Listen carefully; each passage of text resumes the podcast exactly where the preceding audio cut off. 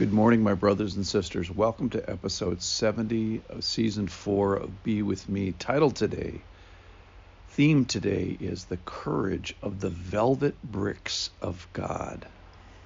And we're going to talk about the courage of Nicodemus and the courage of Christian relationship, the courage of Christian friendship.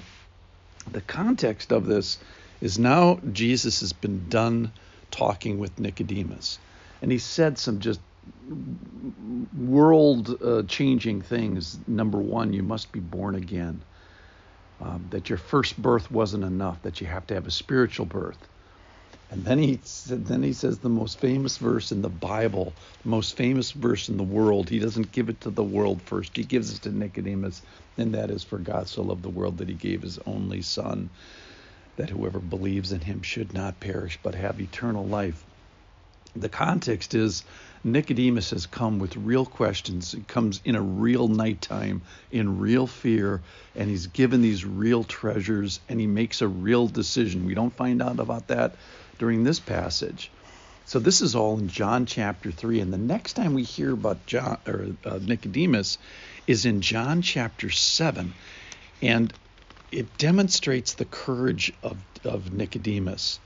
The people are fighting over whether Jesus is real or not. There's division among the people. This is 744. Some of them wanted to arrest him, but no one laid hands on him. The officers then came to the chief priests and the Pharisees, of which Nicodemus was one of them, who said to them, Why didn't you bring him in? And the officers answered, No one spoke to us like this man. So their world is getting rocked by Jesus too. Then the Pharisees answered them, Have you too been deceived? Have any of the authorities in the Pharisees believed in him? But this crowd that does not know the law is accursed. And then here it is, verse 50 Nicodemus, who had gone to him before, and who was one of them, said to them, Does our law judge a man without first giving him a hearing and learning what he does? And then they, the other Pharisees, turn on Nicodemus and they say, They replied, Are you from Galilee too? Search and see that no prophet arises from Galilee. So Nicodemus here, we find him courageous and risking. He risks membership and identity with this group, and eventually he's going to risk his life. And he asks a great question Does our, our law judge a man? So Nicodemus here demonstrates real friendship to Jesus. He asks a good question. He asks a real question. He seeks a hearing and, and asks to be listened and con- considered and kind of says to the Pharisees, we could be wrong about this. And in so uh, risks relationship with these guys.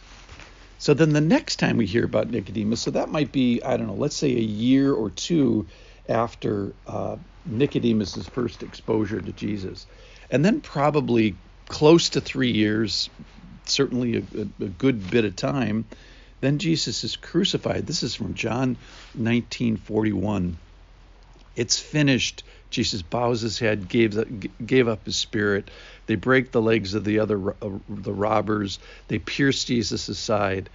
And then this is John 19:38. After these things, Joseph of Arimathea, who was a disciple of Jesus, but secretly for fear of the Jews, because there was a lot to be afraid of, asked Pilate that he might take away the body of Jesus, and Pilate gave him permission. So he came and took away his body. Nicodemus also, who earlier had come to Jesus by night, came bringing a mixture of myrrh and aloes and 75 pounds in weight. They took the body of Jesus, bound it in linen cloths with the spices, as is the burial custom of the Jews.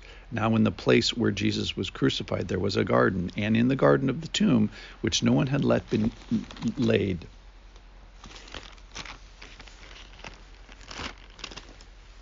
So, because of the Jewish day of preparation, since the tomb was close at hand, they laid Jesus there.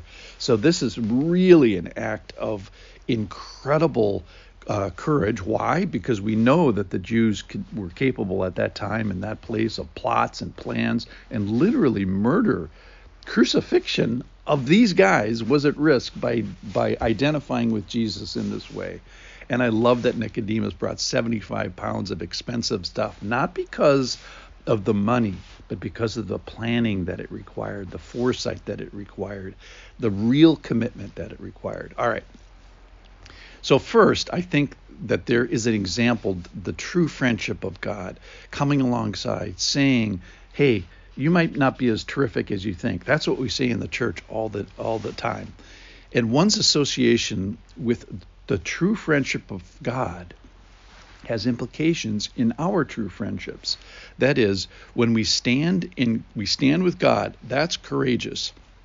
I had a friend that was known as the velvet brick, the velvet brick, and I want to leave that image.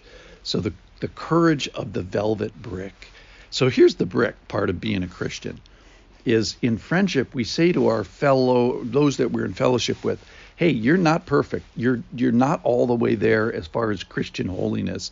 In in a sense you're not okay. So the people i do fellowship with e- each week i'm so encouraged that they keep coming because this is what they what we say in the church is you're not okay. Keep going the velvet part is fellowship, though. That's the part where you do it with love, and that's the friendship part of the call higher.